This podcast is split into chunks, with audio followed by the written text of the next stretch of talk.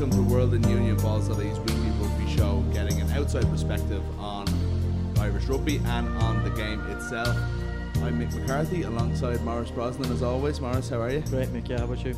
Well, I'm fantastic, and I'll tell you why. It's five short winter days from the start of the Six Nations. Four short days, and 5 days before Ireland versus England and the real kickoff of the Six Nations in the Aviva Stadium, and I can't bloody wait. Do you know, like, at one stage it felt like it was coming too soon, like after Christmas, the turnaround of the month, and then last week you had the kind of the circus that is the Six Nations launch, and all of a sudden you're absolutely geared up for straight away after that. It's funny, isn't it? You finish the Heineken Cup and it's like you know, geez, there's only 2 weeks to go here. This isn't long enough. We need more build-up time. We need more talks about team selections, and we need, you know, we can't be playing England straight away. We're not geared up for it. And you just have that 1 week with a little bit lower level rugby, and suddenly you're like, oh, it's here, it's coming. So really, really excited about that, if you couldn't tell. We're going to talk a good bit about England this week. We mentioned last week that we would. We're going to talk to Charlie Morgan of the Telegraph and just get that perspective on England and on how they're doing outside of what we've been specifically reading about them in the last few weeks. But a team that we're definitely a little bit worried about. They had a very good November. Eddie Jones may have found his mojo a little bit, which is evidenced by the way he's talking up Ireland with the kind of glint in his eye, as Eddie Jones is prone to do. Before we get to Charlie, though, and we'll talk about the rest of the Six Nations as well, our run is over, unfortunately. Yeah. I can't sit here and claim once again at the start of the show that it was 4 wins from 4 for the Irish provinces this week. It just didn't happen. Connacht beaten. There's a bit of Munster had a bit of a miracle win. Is there a small bit of it, like, if a tree falls in a forest and numbers down, does it make a sound vibe about the It's true. Would anyone have noticed if I didn't bring up this our end of a stat, and then just in 3 or 4 weeks mentioned 4 for 4 again, our perfect record continues? Because Connacht didn't win, and neither did Ulster. But Ulster did get a kind of a miracle draw at home to Benetton, to Treviso. I don't know. Benetton is just a weird name for a team, but 17-10 down. Treviso have the ball. There's 1 second to go, and Nigel Owens blows the whistle. Penalty to Ulster. 2 minutes later, penalty try to Ulster, and it's a 17-all draw. And blushes are spared somewhat. Yeah, it's still not a great result. Dan McFarlane did say that it was a draw that felt like a loss. Yeah, I think that's probably fair enough. It's a result that has massive repercussions in terms of their hopes for European rugby again next year. I think Benetton now... See, Benetton have been in such amazing form this year, and their kind of standings at the minute reflect that, but they're going to be decimated by Six Nations. I mean, we talk about Leinster being able to cope with depth. There's other teams like Benetton who provide a similar, you know, percentage of players to the national team, but don't have the same depth to cope for that. So that's just going to be a really tricky couple of weeks for them. Yeah, but they've had an unreal year, and it is funny, though, because I was talking to somebody, and I won't say who it was, about this, and the perception of Benetton isn't that they've been outstanding, but it is in praise of their coaching and in the way they play to their level. Like, this isn't an insult at all, but it's that they drag you down to their level.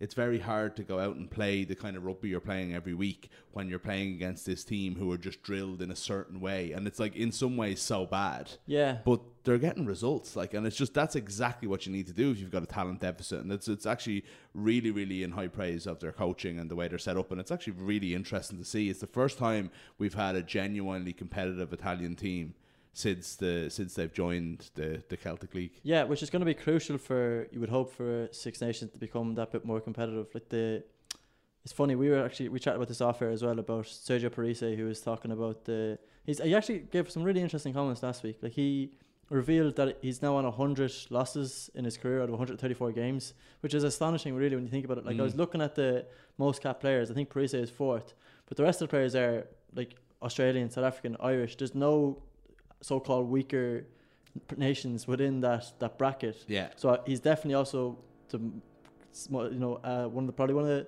most talent number 8s ever, but also the most losses in international rugby ever. But something he said away from that was that one thing that Conor O'Shea did really well when he convinced him to stay. He was initially considering retiring in 2015, and Conor O'Shea convinced him to stay.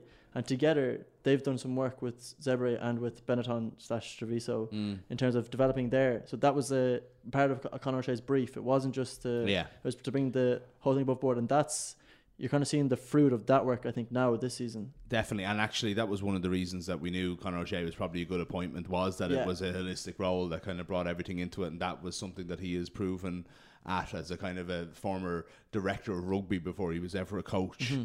With Quinns, that was kind of that's the role that Conor O'Shea can do so well, and he did it like in English rugby as a whole as well before he kind of went to the more myopic role with Quinns, you know. But look, I mean, there's lots to talk about there. We'll talk about Italy over the course of the next few weeks, I'm sure. They play Scotland this week. Generally their main chance for a win. Historically, I don't know if it's quite the case anymore.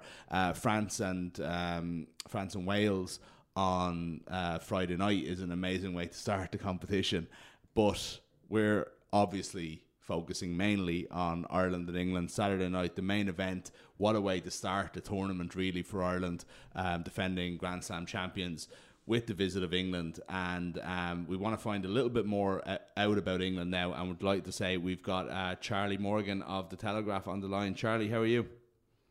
Very well, thank you. Thanks for having me. No problem at all. Thank you for being with us. Charlie, I just want to start with a couple of quotes from one Eddie Jones. You may have heard of him.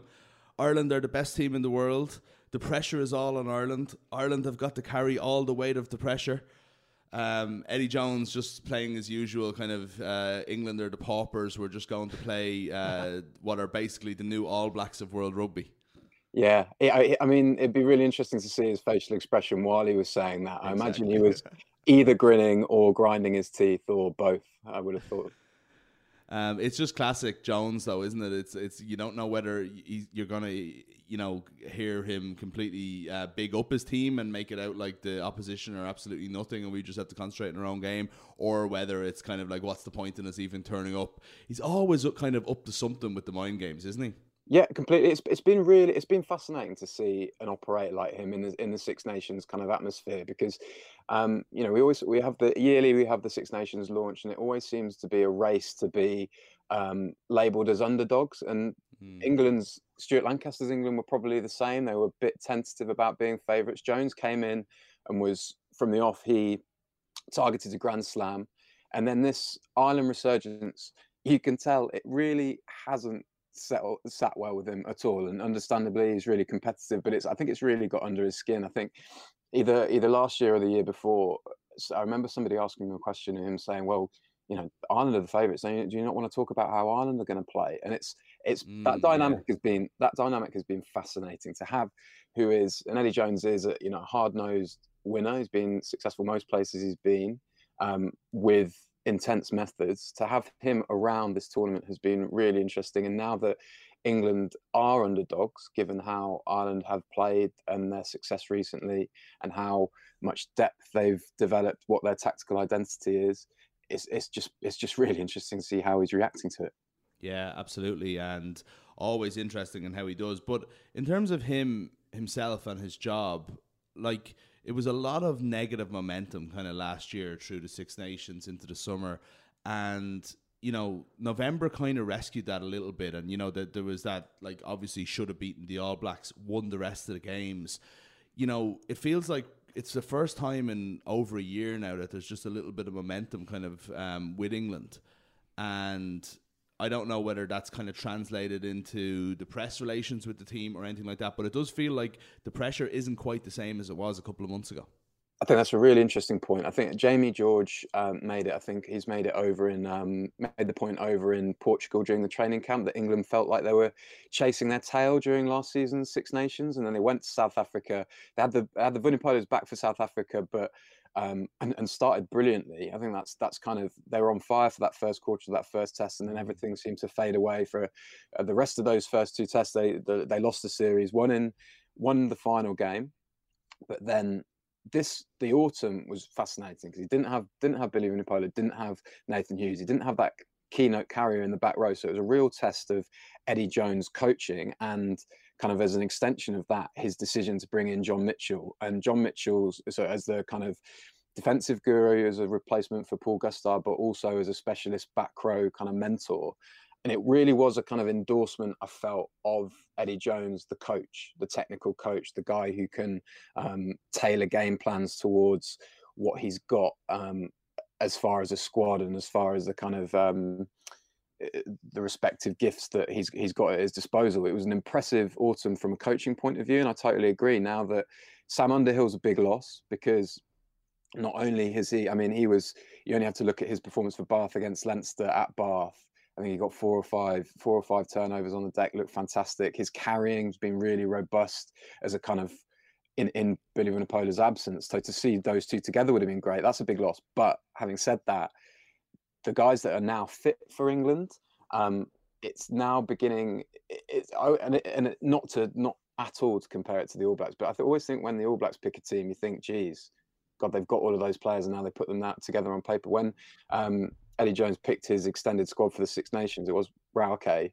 Even though there are a few surprises, there are a few curveballs, as per usual with Eddie Jones, that group of players looks very, very strong.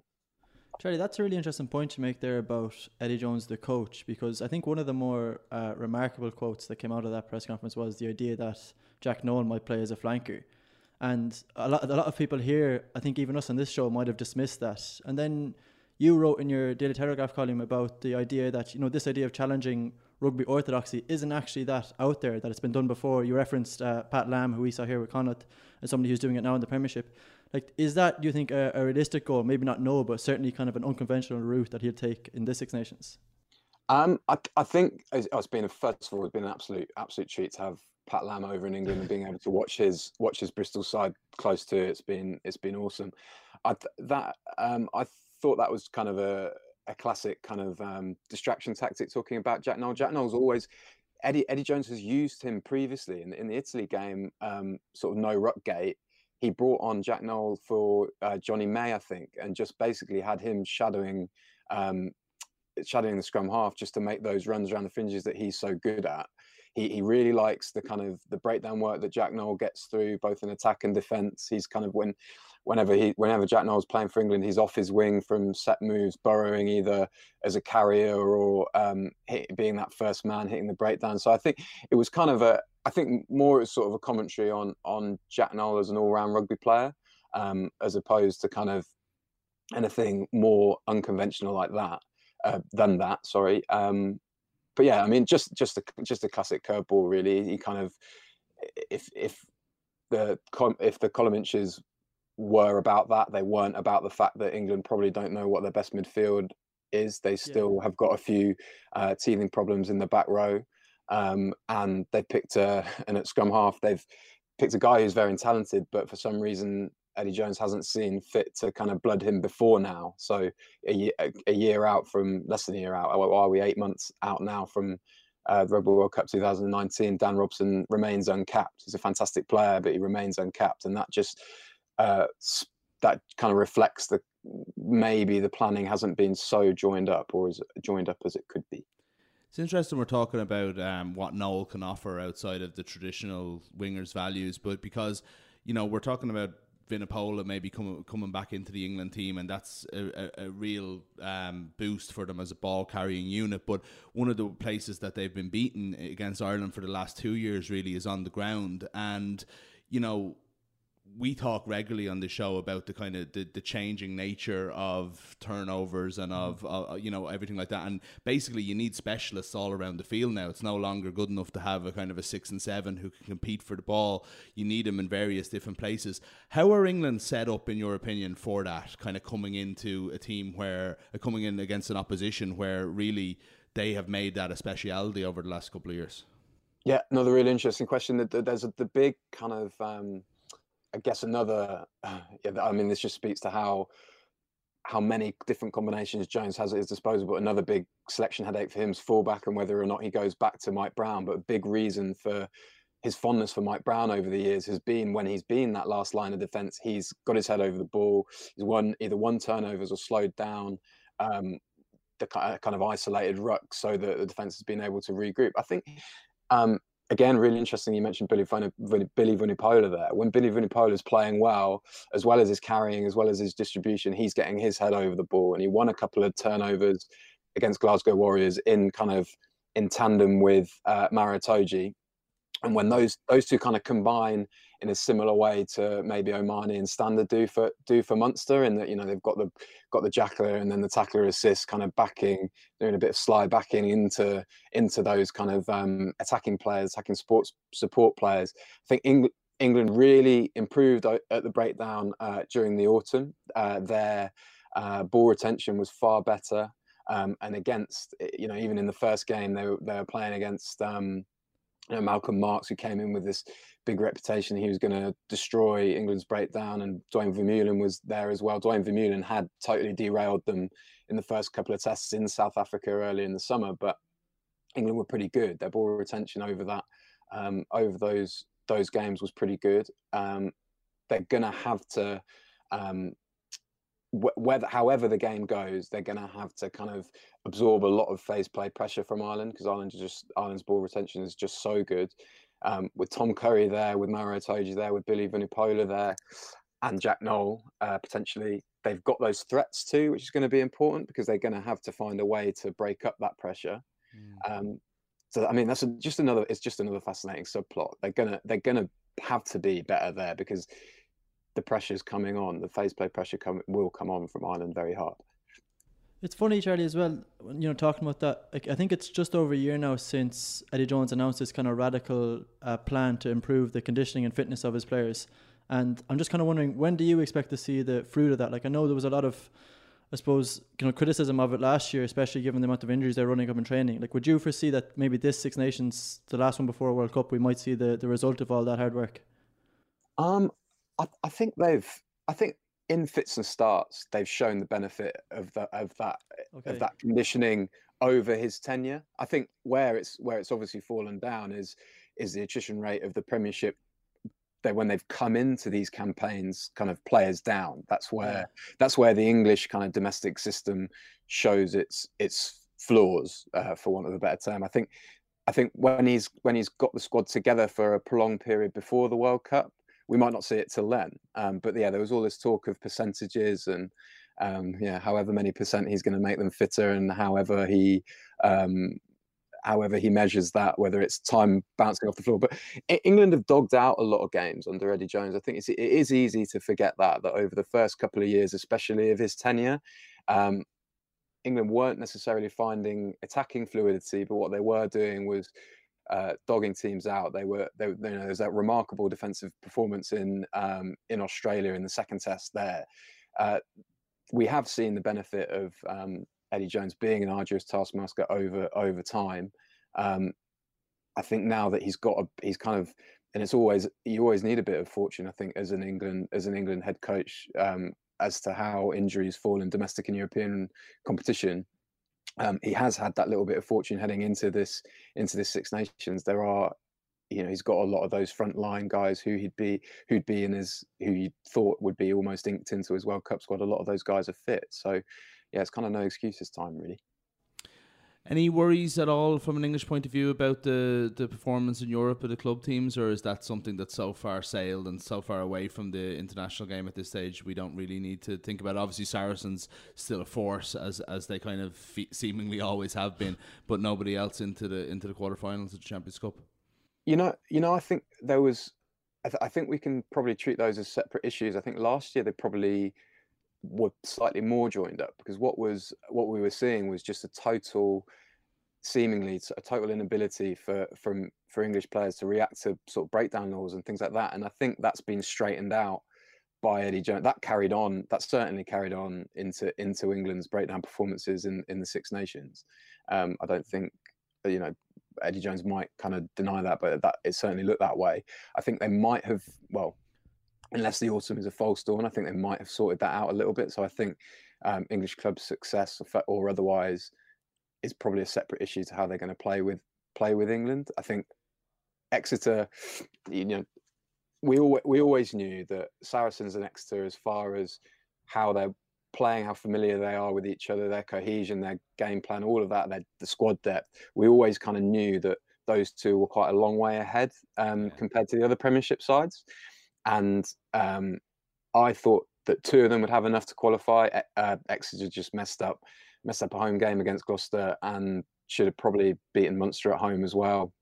And it shouldn't have been riding on that last game against Munster, which they were admirable in, but just probably didn't have quite enough. I don't think there can be any complaints that just Saracens go through, because I don't think two would have been a bonus.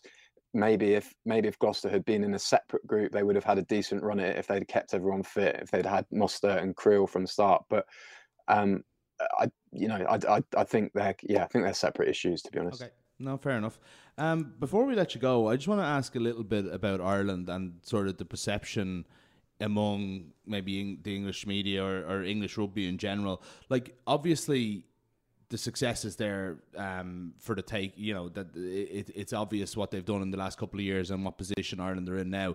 I'm just wondering, from the outside, is there a sense that this is a sustainable, easy for me to say, thing for Irish rugby? Or is it kind of like, is this down to Joe Schmidt and a kind of a group of players coming together at the same time? I think a bit of both, probably. I think what you've got with Joe Schmidt and someone like Andy Farrell is an amazingly complementary blend that they've got. They've got a guy who's seriously meticulous. I've been speaking to people over this last week for a feature on Joe Schmidt and how he puts his strike moves together, and it's blown my mind. Speaking to someone like Gervin Dempsey, who's worked with him before in Leinster, and the attention to detail. I know it's kind of, the story's kind of been around for a few years, but getting a real insight on that's been brilliant. The blend of that together with the kind of real fiery charisma that Andy Farrell offers, that's proven kind of unsurprisingly to be a really, really good blend. And as you say, those senior players, I think, are very special. I think Johnny Sexton, certainly Conor Murray, although it was fantastic that they beat the All Blacks without Conor Murray and then without a load of Lions, actually. But then if you look at the guys coming through, that's a special crop as well. You know, James Ryan's potentially going to be a totemic player for another decade. He's fantastic. He's superb player. You know, guys at Jacob Stockdale potentially the same, and although it'll be in a totally different role. I hope it's sustainable, because it's been really cool to watch. What will be really interesting is how Andy Farrell goes as a head man, because maybe with that, you know, and it remains to be seen whether we've seen how good he is in that restricted role as defence coach, as a guy who G's players up. You know, he has that whatever it be. You know, Thursday morning, Friday morning meeting where he ramps up the intensity. He's fantastic at that. You know, he's a world leader at that. How he does as the top man, who he kind of appoints to be under him, will be fascinating. The signs are really good when you look at someone like Joe Carberry who's had more game time. It's brilliant, and the emergency. I mean, Dan Levy. We're not talking about him necessarily in the lead up to this tournament, whether he was an absolute rock star in the last tournament. So, you know, there's depth. It's fantastic depth there.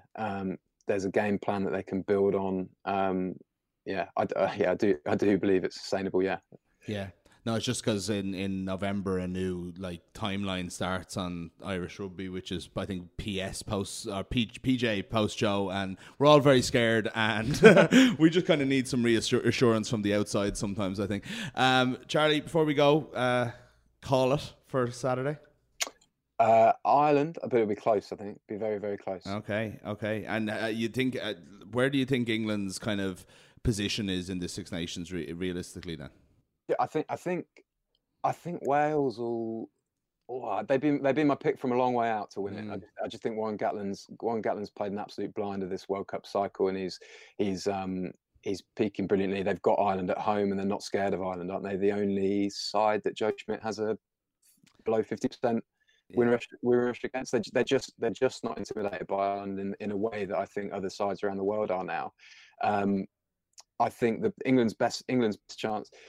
They've in previous visits to Dublin, haven't they? They've gone behind quite early and just been strangled. I think if they get a lead early on, then they might have a chance, and then that changes the whole kind of whole setup of the tournament. So that's a really interesting one. But yeah, I think Ireland but one. We'll take that. I think we'd always take that against England. Charlie Morgan, Daily Telegraph. Thanks so much for joining us. Thanks very much for having me again. Cheers, lads. Great stuff there, Charlie Morgan. We'll definitely talk to Charlie again. That was really insightful and enjoyable. Funny, we were talking off air not too long ago, about 2 minutes before we started the show, and you were telling me that Wales were the ones who were going to throw the spanner in the works this year. I know I can't use that point because I'm parrot and an expert. I didn't even say it in the intro because I didn't know that was coming up. I've totally undermined you here, but I will say, for honesty's sake, you have the exact same opinion as Charlie does. I don't think it's necessarily that controversial opinion. Wales have the two hardest games at home this year. They're in amazing form, as we spoke to Ben James about this before the year. Gatton seems primed for this tournament. The only negative is their number 8 Faletau, who's broken his arm, is now out, which is a massive loss, as it would be for anyone. But other than that, I think they could be a potential dark horse this tournament. Yeah. Wanted to talk a little bit about Andy Farrell there. Charlie was just talking about him. It's something that dawned on me now. It's happened for a couple of years, so it's not exactly a novelty at the moment. But it does constantly surprise me that the key as a defensive coach to stopping England is to stop Owen Farrell. Rugby is a violent and aggressive sport. So you would say then, if you just want to take a few liberties in adding 2 and 2 together and maybe getting 5 or 6, Andy Farrell's entire job this week, is to devise a game plan to hurt his son physically. Yeah, I mean, I remember a press briefing where it's weird, like, isn't it? Yeah, big time. Like, I remember at a press conference, somebody made a joke that would Andy Farrell be, feeding his son information about the Ireland defensive game before the game, and he definitely didn't think it was that funny. No. But I suppose it's kind of a weird dichotomy. What's funny about that is that was like the most insulting thing that could ever be asked, and Andy Farrell's professional, and oh, absolutely, yeah, he would never. No, but what I'm saying is that I don't understand why that's so. I love my job. I take it very seriously. I do it to the best of my ability. But I would choose my son over my job. I don't have a son, so maybe it's easy for me to say. But I would you would like to think that. But maybe that's outside the game then. That's not something that Owen Farrell would want either. And that's it. They're two different things, but. It is a weird situation that, he's the number 10. He's the guy that you have to stop. He's the guy that you're thinking, you're there telling Sean O'Brien or someone, you're saying, right, you have to be ready to go to hit the ruck because this is when Owen's going to kick the ball. This is the way he sets up. So you have to be off there and you have to get to him first and knock him down, and basically target him or run at his channels, run through him, knock him over head first if you have to. What kind of language is being used? I guess his language, from his own perspective, he'd probably talking about defense as more of a collective. We're not stopping one player, we're stopping England. Or my arse. You have to stop the 10, or you have to target him in defense. You have to try and get him in there with and Owen Farrell's liable to give away a penalty in the way he tackles you. You can't say, well, sure, that's not defence coach, I suppose. Yeah, but that'll be his job next year. Yeah, as a head coach, yeah. Look, I don't know. Maybe it works in both ways. Like, I read, a weird side point. I read Stephen Hunt in the Sunday Independent yesterday. He was writing that he used to ring Irish teammates who played for other championship clubs to get their starting team before games, so he'd be able to feed it back. Like, it was in this whole Bielsa Spygate subplot, and that he used to. So maybe Farrell can tell his dad who's going to be starting 9. Like, will it be Robinson or Youngs, and that will benefit. Oh, just in the interweek chit chat, it just happens to come up, and Andy goes, "Don't worry, mate, I won't tell anyone that." And then he just off and goes, "Joe, you won't believe it." Robson starting. We mentioned Charlie also mentioned Dan Levy there as someone that we're not talking about. We were looking at him like he didn't make the fitness test to play, which was unfortunately Leo Cullen was saying his calf just isn't there yet at the moment. That's kind of annoying for Ireland and annoying for Schmidt, but you think it's something that if he is almost there, you could come back in pretty quickly and he could play a part later in the year. And It's funny the way we're talking about who are these future superstars. Levy is someone that is very rarely mentioned in Ireland. We talked about him a little bit, and he's someone that had such a huge impact. But it's interesting to hear, Charlie, when we're talking about that outside perspective, that he's in that list with James Ryan and with these guys, you know, and with Stockdale, because he did have such a huge impact in the Six Nations. It's easy to forget sometimes the specifics of the games 12 months ago. And it's funny, I guess, when you're analysing an opponent, like we might talk about England, and like I know we asked about Vunipola or the likes of somebody like Jack Nowell, who are these kind of eye-catching, you know, 50-yard breaks, a steamroller in Vinipola's case. But then you got somebody like, for example, Sam Underhill, who in the same vein as Levy probably isn't the exact, you know, like eye-catching player, but he's so explosive and such a kind of a fiend. Like he would inhibit your, as an opponent, you're going to do more analysis of what he's going to do than these players who, you know what they're going to do, it's just about trying to stop them. Yeah, and it's definitely notable that when we're talking about England's chances, him being missing is the first thing that comes up. Yeah, when we're talking to Charlie, like, so that, you know, that's how that goes. These players are so important. Just on the Ireland team then, you know, I didn't mention, you know, the one question, we picked the team on last week's show, and I suppose there's very few extra questions or anything that's changed since then, but, you know, one of them will be Rob Kearney. We didn't mention Leinster earlier. Leinster kind of did what they do against the Scarlets at the weekend, where they didn't play well, looked like they weren't going to win, and just obviously just find a result out of nowhere despite not playing well. But one of the big talking points coming out of that game was that Rob Kearney did come back from injury but did not play well, was caught a lot in defence, and especially just reading like some of the reports and the way people watching it on Twitter. I didn't see it live, I saw it afterwards. It didn't look as bad, but live people were like, God, like Kearney has been absolutely roasted here, he can't play next week. My thoughts on it, and I'll get yours, is that like there's an element of Kearney kind of saving himself. There's also a lot of credit in the bank after the year he had last year, and he just does seem to find his form when he needs to for Ireland. And he's done, like we've been worried about him coming into games before, wondering was it the Conservative selection to pick him, and he's gone out and said absolutely not. Yeah, I'm the right man for the job. I mean, I guess from a Joe Schmidt perspective, I'd be less concerned because it wasn't, you know, it was like bad reads, or he was out of position for a tackle and got caught badly, which is something that's eye catching. And so you were talking about the reaction on Twitter. People are obviously going to be caught by that when, you know, players effectively bypass and he's kind of diving after somebody. But it wasn't, you know, it didn't look like he didn't look unfit. He didn't look his kind of jumping into the line when he was in attacking stuff that looked solid. He was fine on the high ball. It was more so just this kind of like I think people will immediately mistake for missing a step. Yeah, yeah, yeah. So like losing a step. Exactly. Like, yeah. Which I don't think there was certainly not imperceivable signs of that last night or on Friday night. I think that game for people like Kearney or for McGrath was just to get minutes under the belt. Like McGrath came off after 15 minutes. Kearney wasn't long after him. When you're watching that game, the stand-up performers aren't ever going to be them. They're going to be the likes of O'Loughlin or O'Brien or Kieran Frawley, I think, looks like a really good player there. I would have. Yeah. They're kind of the stand-up moment. So I wouldn't be overly concerned. I still think if he's fit, he starts, and he demonstrated that he was fit on Friday night. I think that too. Do you think Ireland will win? I do. I would, yeah. I mean, to copy what Charlie said earlier again, I think it'll be probably a one-score game. I think it'll be very close, but I do think Ireland will win at home especially. Yeah. I just remember we playing them, like sometimes there's just a general fear there, and England were a little bit in free fall, but I watched about 20 minutes of like 20-minute highlights package of the Twickenham game, the Grand Slam game, like 2 or 3 weeks ago. I kind of came across it by accident and decided to watch it, you know, and I was amazed at how little specifics I remembered of the game.